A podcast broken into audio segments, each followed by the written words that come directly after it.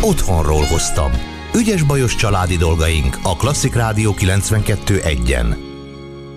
A vonalban Kozma Vízkeleti Dániel, családpszichoterapeuta. Szervusz Dániel, szeretettel köszöntelek. Szervusz Edina, szeretettel köszöntöm én is a kedves hallgatókat.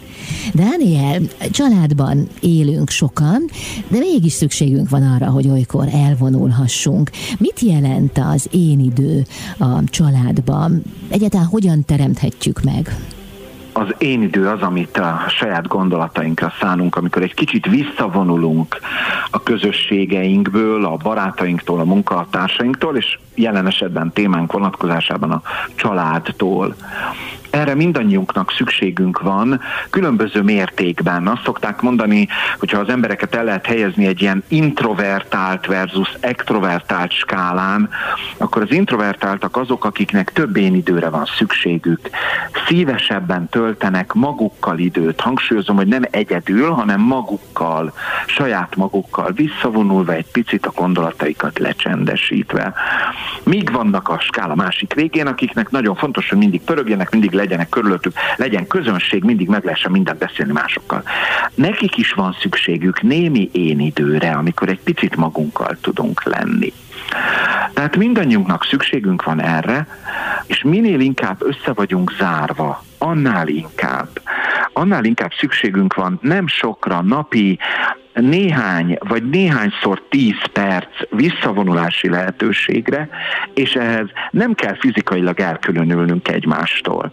Az a tapasztalat, hogy már a társállatok is tudják azt respektálni, hát még az emberek egyébként a gyerkőcök is megtaníthatóak rá, hogyha anyu beleül abba a fotelba, a kedvenc türkiszkék füles foteljébe, vagy apu visszavonul a, a műhelyébe, vagy Berci bemegy és becsukja maga mögött az ajtót, Valika csellózik és becsukja maga mögött a háromszorosan hangszigetelt pinceajtót, akkor őt ott nem zargatjuk. Nem zargatjuk mert ő most magával tölt időt, ez most neki fontos, nem megyünk utána, hogy anya, hol van a pizsamám, hol van a vajas kifli, stb., hanem, hanem tiszteletben tartjuk, hogy ő most saját magával tölt időt.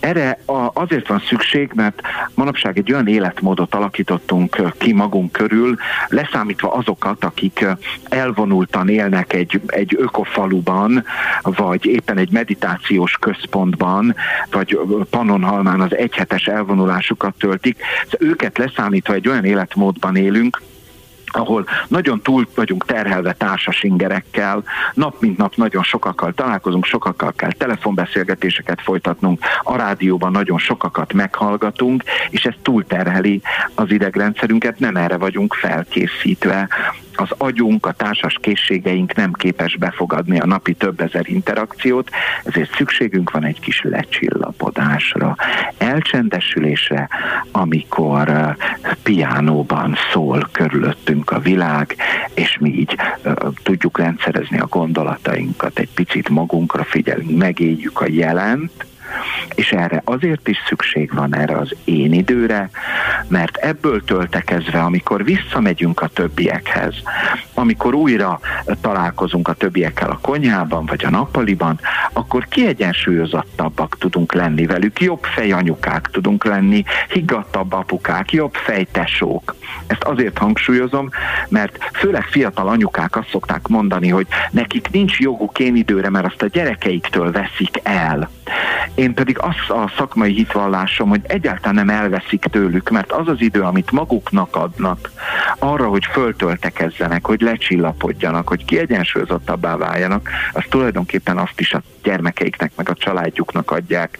Hiszen amikor visszatérnek, könnyebben lesznek jó társak, jobb fej szülők, higgadtabb, nyugodtabb családtagok, vagyis tulajdonképpen mindannyiunk érdeke, hogy hagyjuk egymást én időt tölteni saját magával.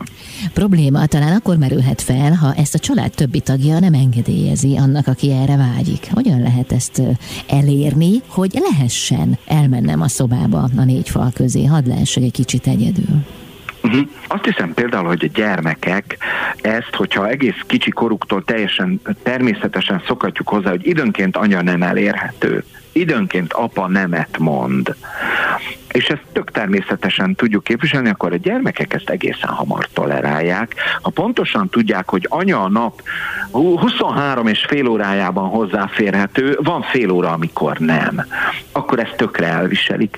Tízszer mesél mesét, a tizenegyedikre azt mondja, hogy most nem, mert most nekem is egy kis pihenésre van szükségem.